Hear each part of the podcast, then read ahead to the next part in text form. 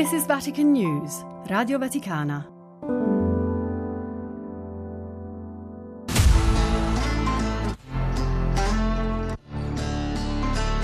Le chiavi di Pietro.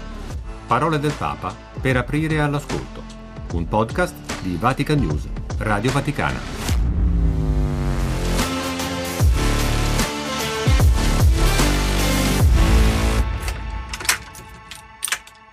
Esiste una santa indignazione che non è l'ira, ma è un movimento dell'intero, una santa indignazione.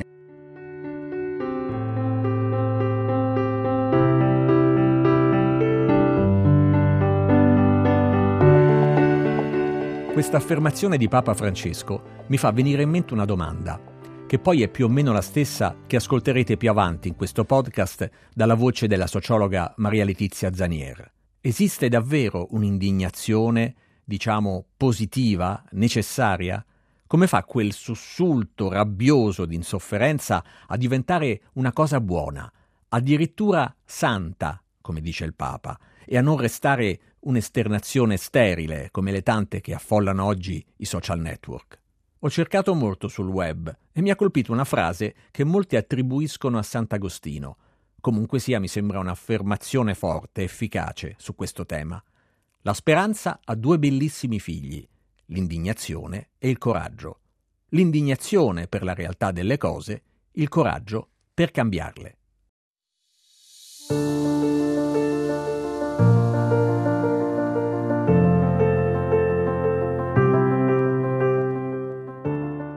Parto allora da qui, perché l'idea di un'indignazione che nasce dal denunciare ciò che non va è un concetto che va capito, va esplorato in profondità.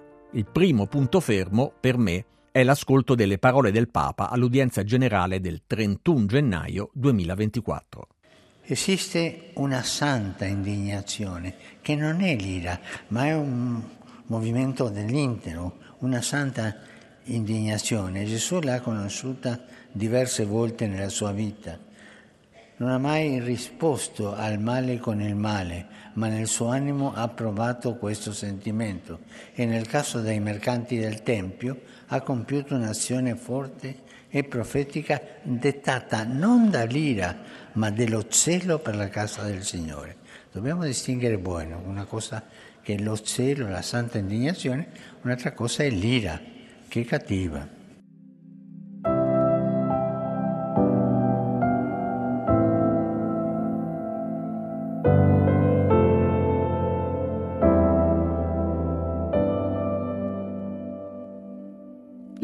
L'indignazione dunque è qualcosa di più dell'ira, mi fa capire Francesco. E per comprendere cosa sia davvero ricorro all'etimologia della parola.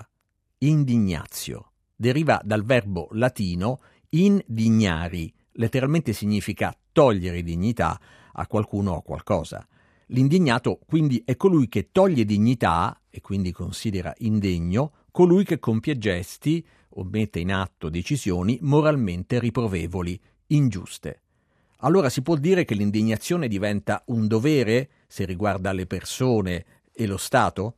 Mi si apre davanti un nuovo orizzonte che mi spiega meglio Maria Letizia Zanier, professoressa associata di sociologia giuridica della devianza e mutamento sociale presso l'Università di Macerata. Parlare di pubblica indignazione oggi ha ancora un senso? Esiste una indignazione, per così dire, nobile, una forma di ira nobile che abbia una valenza sociale positiva? Oppure oggi è più diffusa l'indignazione che ha una valenza eh, negativa e non costruttiva? Eh, oppure prevale l'indifferenza? Diciamo che in una prospettiva eh, sociologica, da sociologa quale sono, potrei dire che Vivere in società vuol dire condividere, significa conferire dignità a ciò che è condiviso e quindi creare dei significati. E già nella storia del pensiero classico, un sociologo come Durkheim, per esempio, ha eh, evidenziato che l'appartenenza eh, dell'individuo alla società lo rende libero dalle forze cieche, materiali. L'energia che ci deriva dall'essere membri della società si sostanzia appunto eh, in forme espressive, culturali e valori condivisi che eh, vengono espressi anche appunto in forma pubblica ed è giusto che, che lo siano in questo modo. Se invece prevale l'individualismo, anche diciamo, le manifestazioni che hanno un segno che orienta verso l'indignazione possono avere anche un, un senso negativo. Se la domanda è eh, in questi tempi nostri di incertezza, le passioni debbono essere espresse e, eh, pubblicamente e rese da fatto privato, eh, rese un fatto sociale? Certamente mh, credo che non, non, manchino occasioni in cui esistano forme eh, di ira nobile e l'indignazione deve essere così, dovrebbe essere così una spinta alla mobilitazione.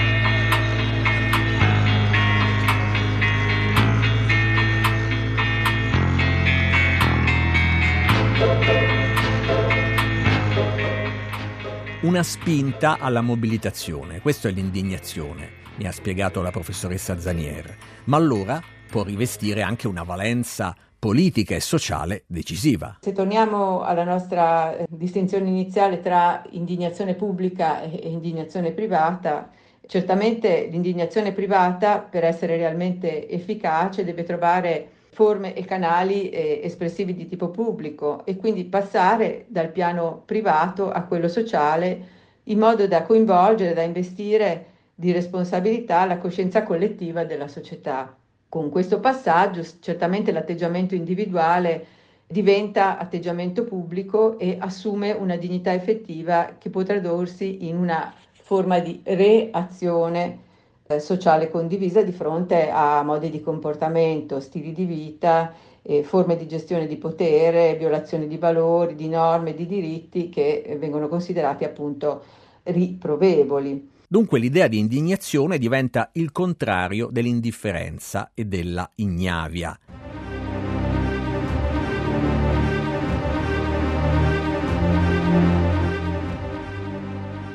In questa prospettiva eh, io credo che parlare di pubblica indignazione abbia un senso, ma questo senso deve essere dato appunto in una declinazione che faccia riferimento a prospettive di tipo valoriale e non semplicemente essere diciamo, un riflesso di, di un'ira, di una forma di ira, di reazione ad una condizione personale in qualche modo eh, giudicata non sopportabile.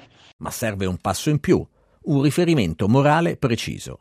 Seguendo le parole della professoressa Zanier, potremmo dire, come ho letto da più parti, che esiste nell'indignazione una dimensione etica, una dimensione segnata però da diversi passaggi.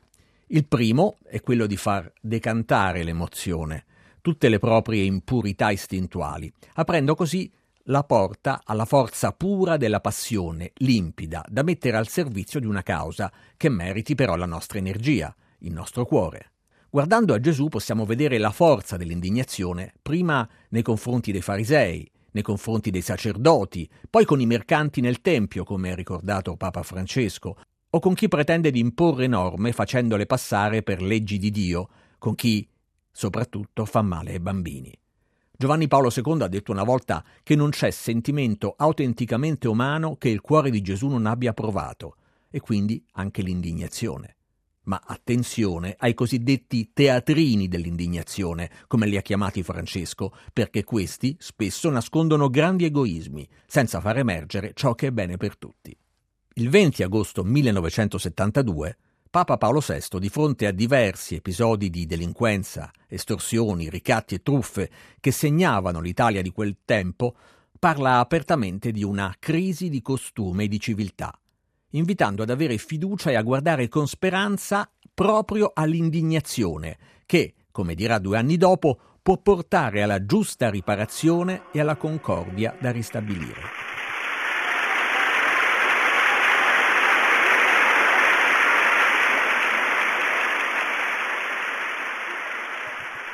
Prima di tutto perché la somma del bene è immensamente superiore a quella del male. In secondo luogo perché l'indignazione provocata da questi malanni è ancora segno di sanità morale ed è valido sostegno alle istituzioni che operano per impedire e per reprimere questi deplorevoli ma non invincibili disordini.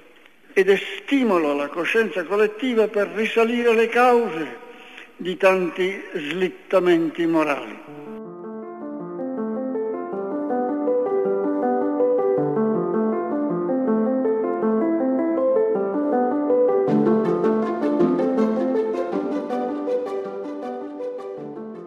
Nel cercare la parola indignazione nei discorsi, nelle omelie nei messaggi dei papi del passato, mi sono imbattuto in una indignazione a suo modo storica, quella di Pio XII per l'ingiusta condanna del cardinale ungherese József Minzenti, già arrestato e rilasciato dai comunisti quando era vescovo nel 1944, il 26 dicembre 1948, quando è già arcivescovo di Esztergom, primate d'Ungheria e cardinale, Minzenti viene arrestato e incarcerato a Budapest con l'accusa di attività contro lo Stato. Sottoposto a torture fisiche e psichiche, a conclusione di un processo farsa l'8 febbraio del 49 viene condannato a morte pena commutata con il carcere a vita. Nella notte del 30 ottobre del 56, sette anni dopo, durante l'insurrezione popolare contro l'oppressione sovietica, sarà poi liberato e riabilitato dal presidente Imre Nodje. Il 20 febbraio del 49, però, pochi giorni dopo la sua condanna, Papa Pacelli esprimeva la sua indignazione con un tono davvero impressionante la condanna inflitta tra la unanime riprovazione del mondo civile sulle rive del Danubio ad un eminente cardinale di Santa Romana Chiesa ha suscitato sulle rive del Tevere un grido di indignazione degno dell'urba. Ma questo fatto che ha colpito questa volta un principe di Santa Chiesa venerato dalla stragrande maggioranza del suo popolo non è un caso isolato. Esso è uno degli anelli della lunga catena di persecuzioni che alcuni stati dittatoriali muovono contro la dottrina e la vita cristiana. Una caratteristica comune ai persecutori di tutti i tempi è che non contenti di abbattere fisicamente le loro vittime, vogliono anche renderle spregevoli e odiose alla patria e alla società. Dichiarazioni di Papa Pacelli a proposito della condanna in Ungheria del cardinale Minzenti, che lo stesso Pio XII aveva già fatto all'inizio dell'anno, in una lettera ai vescovi ungheresi, in cui denunciava con rammarico e indignazione un gesto non solo contro i vescovi di Ungheria, ma contro i cattolici d'Ungheria e di tutto il mondo, un'ingiuria inferta a tutta la Chiesa. Forse questo è un esempio di santa indignazione, aprire gli occhi su una realtà, denunciarla per cercare di cambiarla con coraggio, impegnarsi perché il cambiamento accada. Ma indignarsi può essere una responsabilità morale non solo per un papa, ma per ogni credente, anche per i missionari, abituati a farsi nel concreto prossimo a chi subisce ingiustizie nei paesi del sud del mondo. Mi è venuto in mente la figura di un religioso che nella sua vita ha fatto sentire spesso la voce della Chiesa per denunciare i soprusi e per difendere gli oppressi che da tempo è direttore di una rivista che si chiama Mosaico di Pace ed è stata fondata da Don Tonino Bello. Parlo di padre Alex Zanotelli. Come missionario, missionario comboniano, posso dire che l'indignazione mi ha sempre accompagnato, sia come all'inizio come direttore della rivista Nigrizia, con la denuncia sulle armi che ho pagato poi pesantemente, sia delle denunce fatte quando sono vissuto per 12 anni in Baraccopoli, dove ho denunciato un sistema assurdo entro cui viviamo e che produce Baraccopoli come Corococcio, dove sono vissuto inferni umani, e ne continua a produrre. Oggi siamo davanti a praticamente oltre un miliardo di esseri umani che vivono in baraccopoli. E proprio dobbiamo recuperare l'indignazione davanti a tutti, soprattutto noi cristiani. Gesù era così spesso indignato davanti a un sistema mondiale entro cui viviamo e che permette al 10% della popolazione mondiale di consumare da solo praticamente il 90% dei beni prodotti, mentre in questa maniera uccidiamo milioni di persone per fame.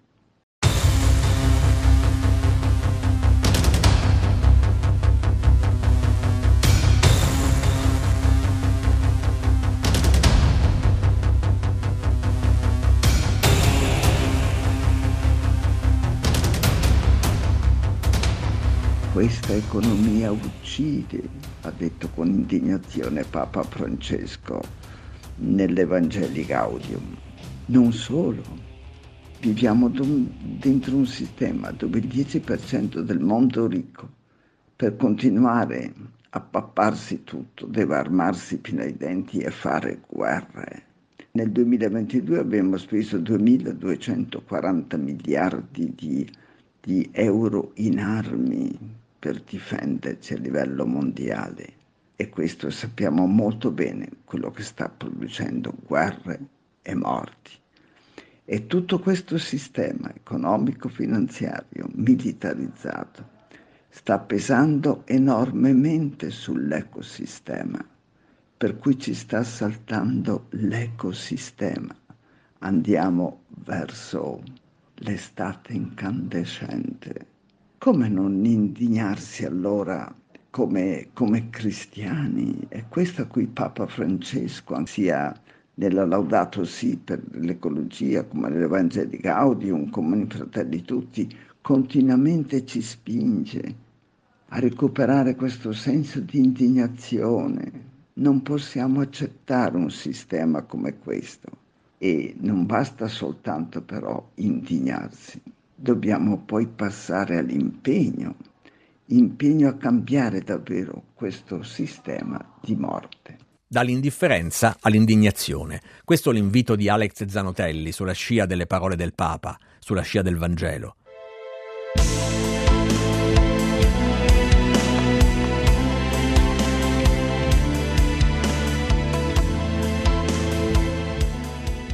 Non unirò la mia voce a quella di chi, parlando di pace, chiede agli oppressi, ai poveracci del mondo, di rassegnarsi.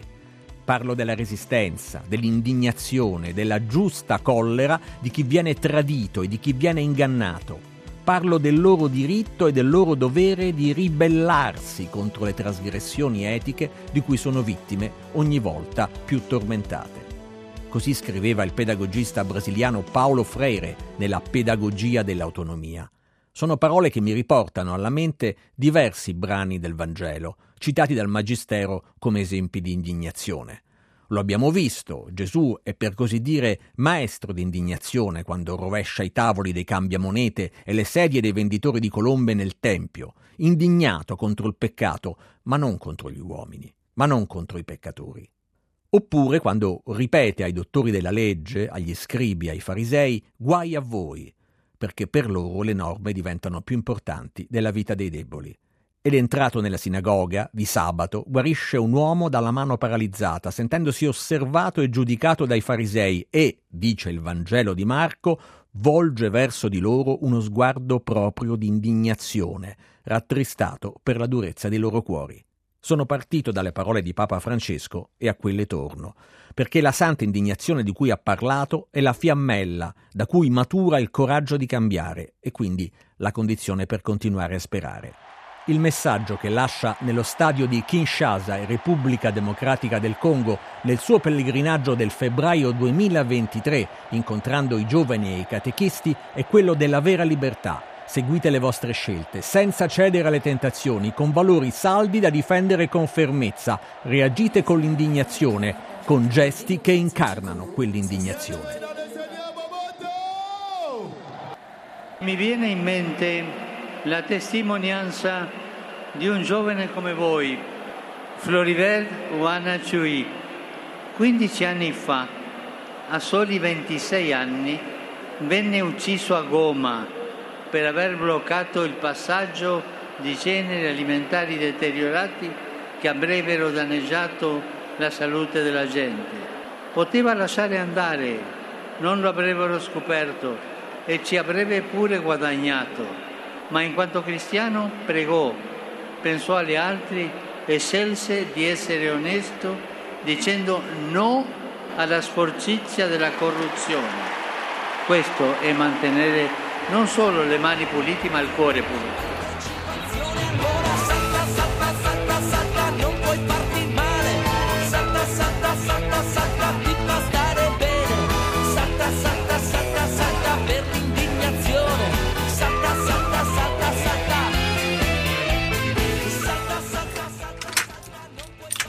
Le chiavi di Pietro, un podcast di Vatican News Radio Vaticana. Scritto e curato da Benedetta Capelli, Fabio Colagrande e Amedeo Lo Monaco.